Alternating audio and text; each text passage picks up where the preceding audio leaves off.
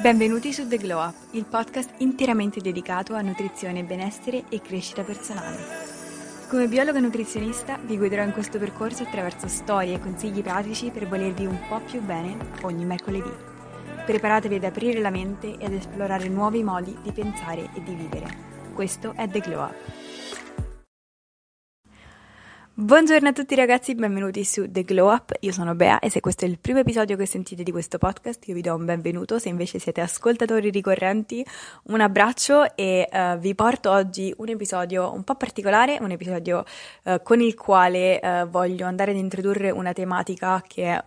abbastanza calda in Italia in questo momento, um, soprattutto in, negli Stati Uniti, in Australia, in Canada. Ne ho sentito parlare tantissimo in questi ultimi mesi, adesso sta sbarcando purtroppo anche in Italia, quindi è un argomento che di per sé mi interessa tantissimo, uh, sia per spiegarvi un pochino come funziona Ozempic, che è appunto questo farmaco di cui adesso si sta parlando e uh, nei confronti del quale c'è una grande controversia, ma adesso appunto ne andiamo a parlare, non soltanto per parlare di cos'è Ozempic, ma anche di tutte le ripercussioni pratiche e sociali dell'utilizzo di questo farmaco, associato ovviamente al ritorno delle mode degli anni 90, eh, l'epoca dell'heroin chic, quindi l'esaltazione di una magrezza estrema e tutto ciò che questo significa per la nostra società e per noi in questo momento. Quindi se questo è un argomento che può suscitare il vostro interesse, io vi consiglio di rimanere ad ascoltare e uh, vi ringrazio per essere qui perché questo uh, episodio appunto è frutto di una ricerca abbastanza estensiva, quindi app- eh, sono contenta che apprezziate anche il mio sforzo. Quindi in primis andiamo a parlare di cos'è Ozempic. E perché vi parlo di Ozempic? Perché appunto, come ho detto, per me Ozempic, secondo me, e tutto il caso che circonda questo farmaco è la manifestazione di un problema molto più grande che affligge la società e che ha afflitto la società da sempre, per sempre ma forse con metodi un pochino più estremi. Stiamo andando verso l'estremizzazione probabilmente di qualsiasi cosa ultimamente. Allora, cos'è Ozempic? Ozempic è il nome commerciale di un farmaco iniettabile chiamato semaglutide, che è stato sviluppato da un'industria farmaceutica danese detta Novo Nordisk per trattare il diabete di tipo 2 e poi approvato nel 2017. Semaglutide fa parte di una classe di farmaci chiamati agonisti del recettore GLP-1, ovvero Glucagon-like peptide 1. Questo glucagon-like peptide 1 è un ormone che viene prodotto dall'intestino, quindi dal tratto gastrointestinale, che stimola la secrezione di insulina inibendo quella di glucagone da parte del pancreas. Il suo rilascio avviene dopo il pasto e quindi entra in azione solamente quando la glicemia sale per effetto dei carboidrati introdotti con il cibo. Quindi andare a utilizzare degli agonisti, ovvero dei farmaci che agiscono come questo ormone, questo glucagon-like peptide 1, è molto funzionale nel trattamento del diabete di tipo 2 perché non causano appunto ipoglicemia, perché entrano in azione solamente quando la glicemia sale per effetto dei carboidrati introdotti con il cibo. Quindi questi farmaci agonisti vanno a um, avere come bersaglio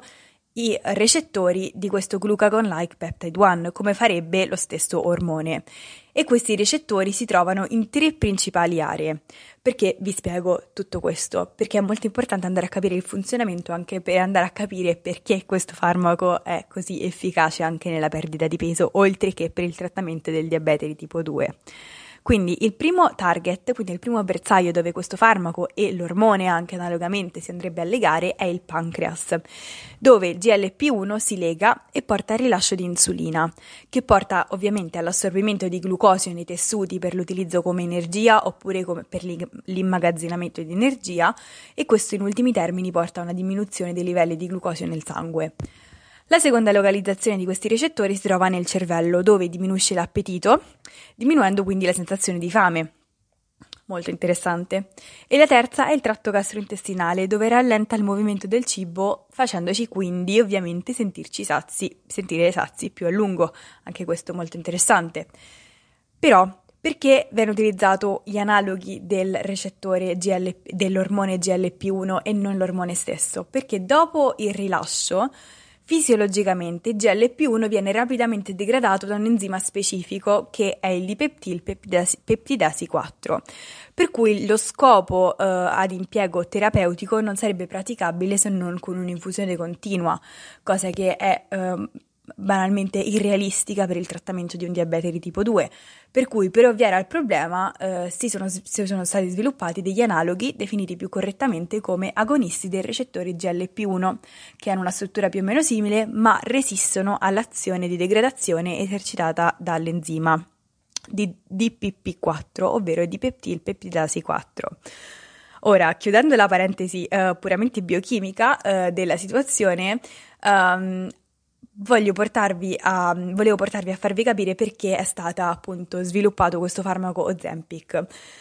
E questo Ozempic, come abbiamo detto, è stato approvato per il diabete di tipo 2, ma viene utilizzato off-label, ovvero per un uso diverso rispetto al quale è stato eh, sviluppato, anche per eh, un farmaco Uh, per la perdita di peso. In realtà poche persone sanno che esiste un altro farmaco sempre del, all'interno dell'ombrello di farmaci semaglutide, oltre allo Zempic, che si chiama Wigovi. E Wigovi è un farmaco che si prescrive a dosi più alte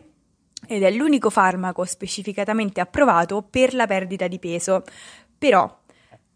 si può utilizzare soltanto per persone con obesità oppure per persone che presentano sovrappeso con almeno una patologia relazionata al peso, che sia pressione alta, colesterolo alto oppure malattia cardiovascolare.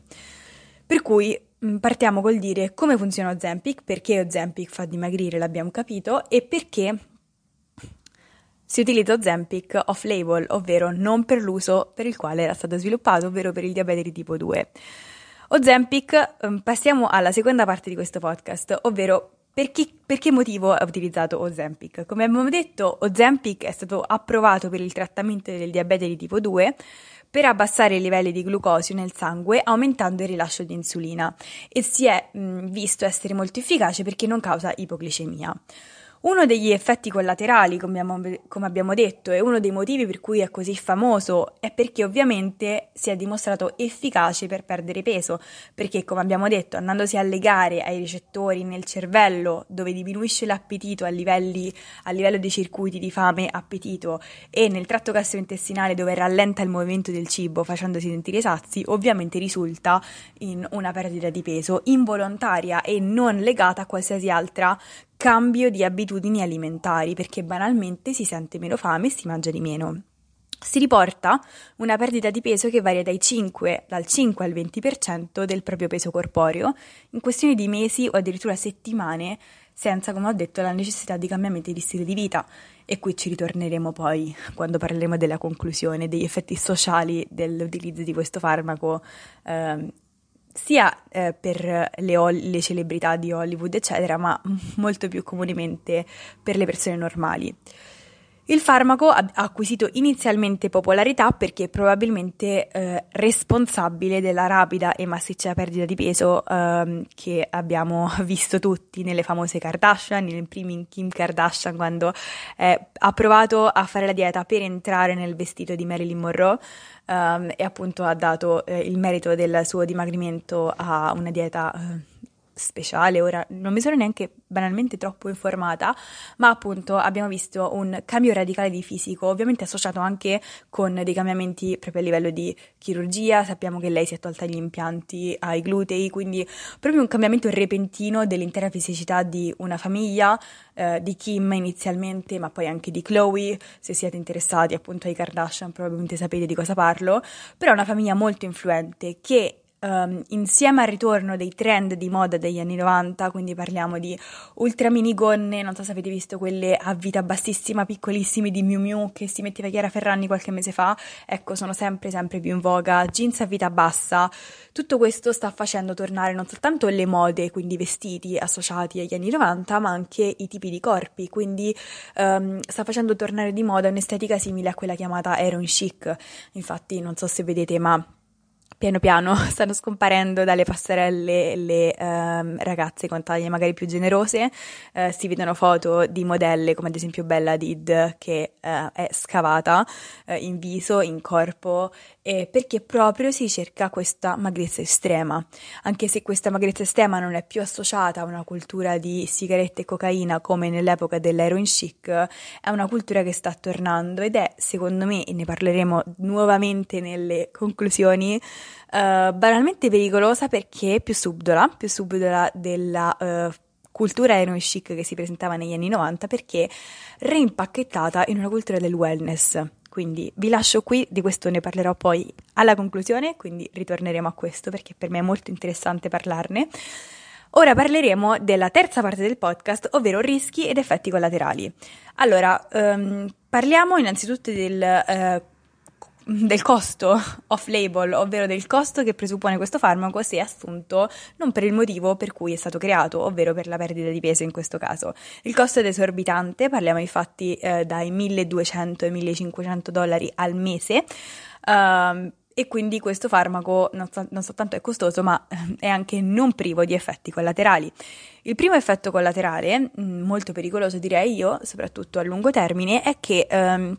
si è visto che i pazienti devono continuare ad assumere il farmaco per poter mantenere la perdita di peso, dato che ovviamente gli stimoli di appetito eh, tornerebbero poi a livelli fisiologici nel momento in cui si smette di assumere il farmaco.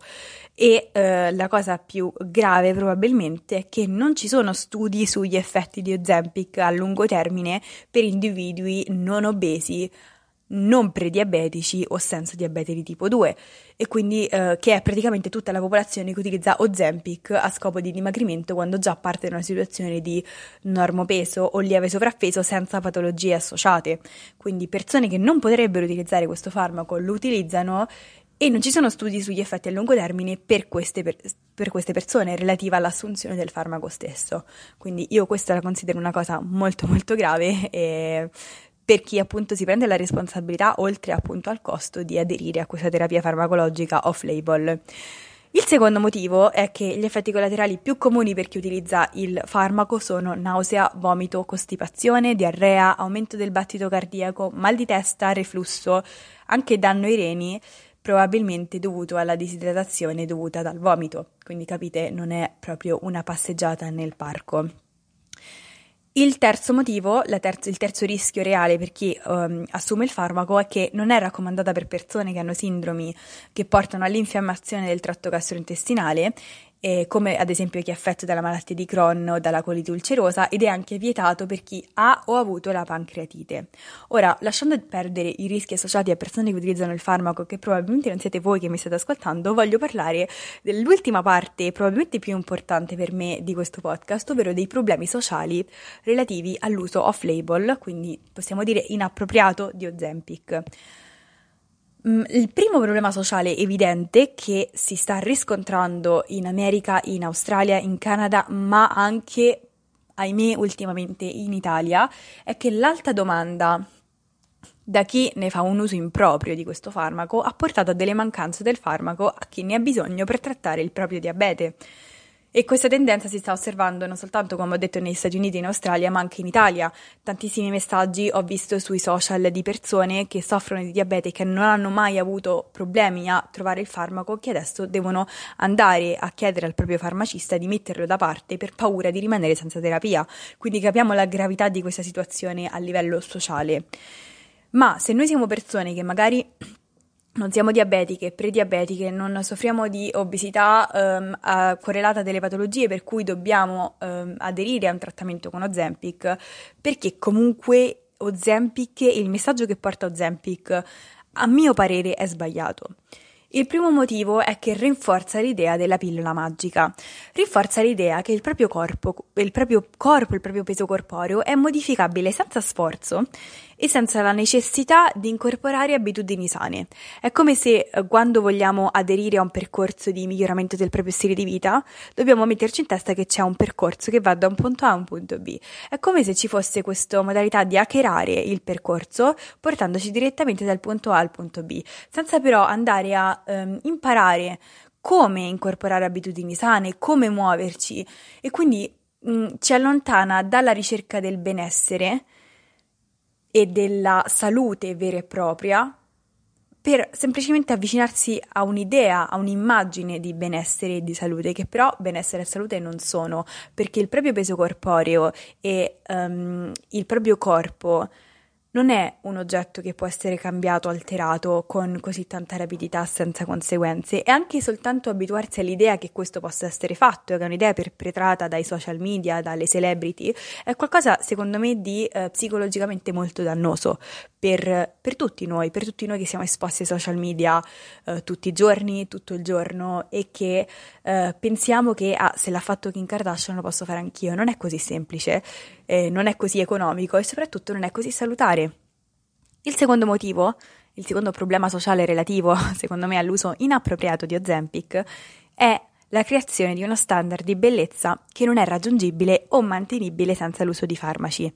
che peraltro ovviamente sono accessibili a una fetta di popolazione limitatissima per i costi associati. Ovviamente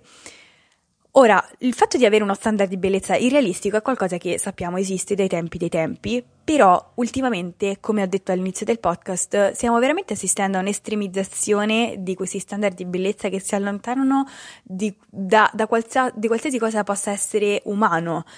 Mm, partendo dal filler, dal botox, da tutti i trattamenti che negli anni um, sono disponibili per persone che se lo possono permettere, che portano a un ideale di bellezza che non può essere raggiunto con nessuna incorporazione di abitudini sane, neanche tutte messe insieme da una persona normale che non ha la disponibilità economica di um, sottoporsi a filler, botox, come ho detto, liposuzione, trattamenti farmacologici. Ora, in questo caso io parlo di Ozempic e quindi mi limito al, all'uso di farmaci per la perdita di peso, eh, ma ci, ci, possono essere tantissimi altri trattamenti appunto cosmetici che possono portare alla formazione di uh, un'idea di bellezza che si allontana totalmente da quello che può essere raggiunto da qualsiasi persona normale. E, ehm, e, quindi banalmente pensiamo a questi fisici no? che vengono protratti e mostrati come la normalità, come tutti dovremmo essere. E, ehm,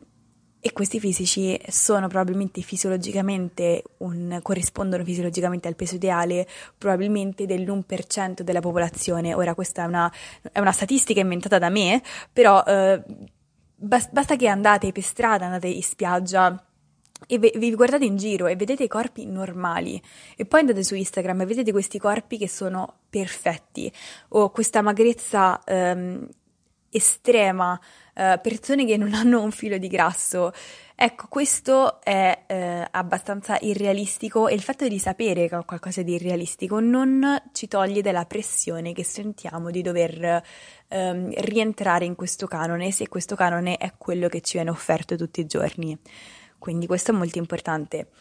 e ehm, da sottolineare, insomma, come problema sociale che influenza tutti noi, sebbene possiamo dirci indipendenti, pensatori autonomi, quello che vediamo ci influenza tutti i giorni ed è anche nostra responsabilità cambiare questo, questo standard o comunque cercare di svincolarci per la ricerca di una salute che sia una salute vera.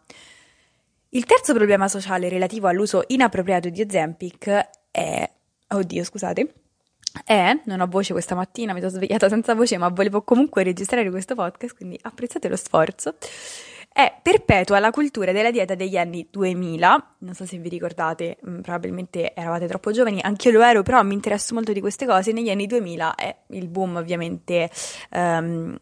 anni 90 anni, fino agli anni 2000 il boom appunto delle diete, quindi pillole dimagranti, diete low carb, diete low fat, tutti i tipi di diete possibili e immaginabili.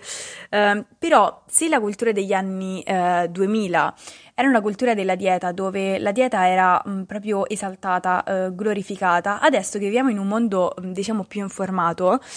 questa cultura della dieta deve essere reimpacchettata in un modo più subdolo, in un modo che possa comunque arrivare alla popolazione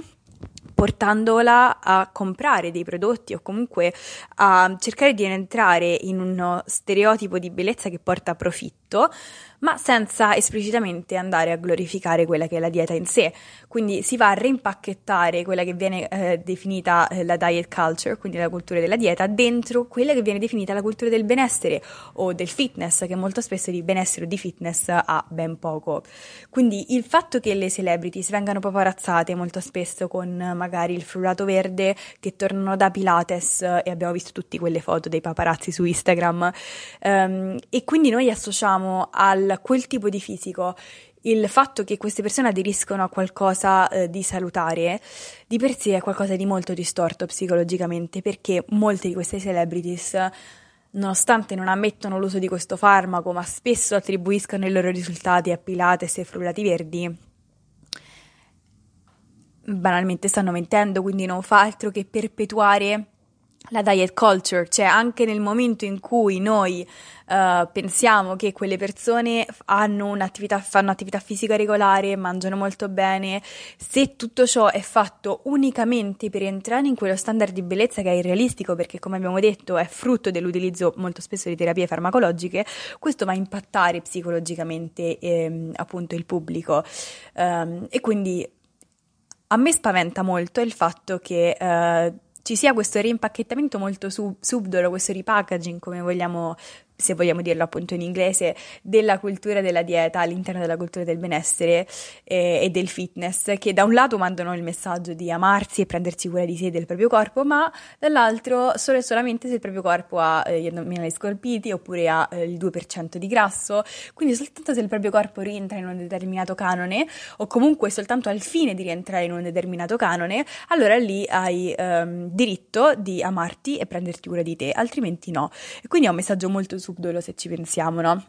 Quasi peggio della moda degli anni 2000 che diceva banalmente fai la dieta, sei magra, sarai felice, perché in questo caso è no, non devi fare la dieta, però in realtà devi avere questo, questo determinato tipo di fisico, altrimenti non sei meritevole di amore, di inclusività nella società e di uh, valore, come se alcuni corpi avessero più valore rispetto ad altri.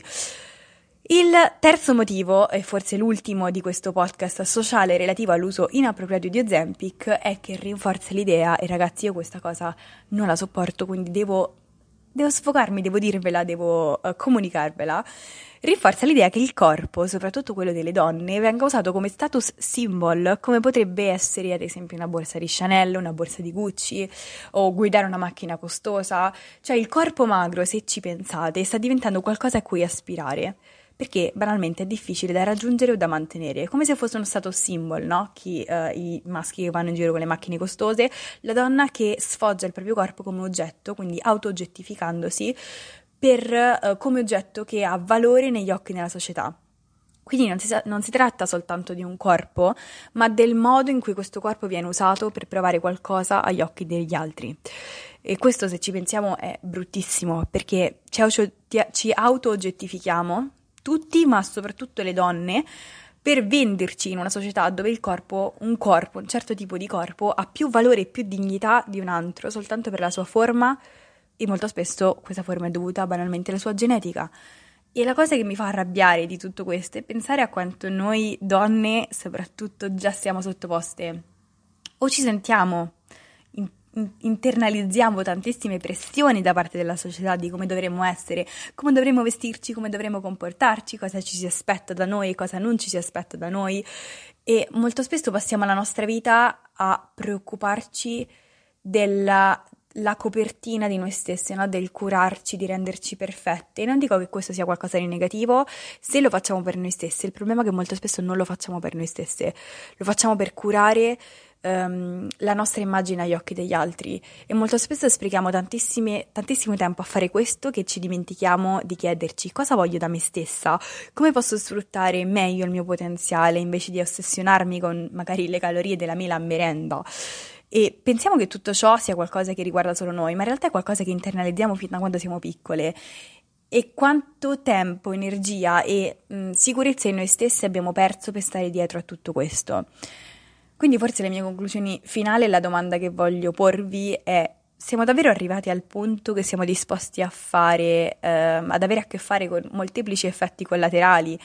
eh, o accettare i rischi non, a- non, ancora conosciuti per la salute se questo significa avere la possibilità di essere più magri? Siamo davvero disposti a eh, mettere a discapito la salute, la nostra felicità, il nostro benessere per fare parte di un trend? Non lo so, con questa domanda vi voglio lasciare, la mia opinione ovviamente è che penso e spero di avervi trasmesso il messaggio di cercare di intraprendere un percorso dove si dà più importanza, più focus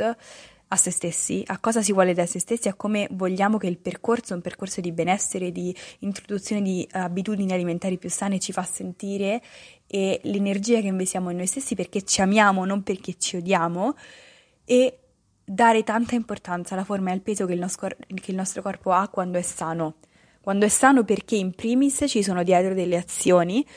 che dimostrano la cura e l'amore che noi abbiamo di noi stessi e non per rientrare in un canone che probabilmente tra cinque anni sarà differente.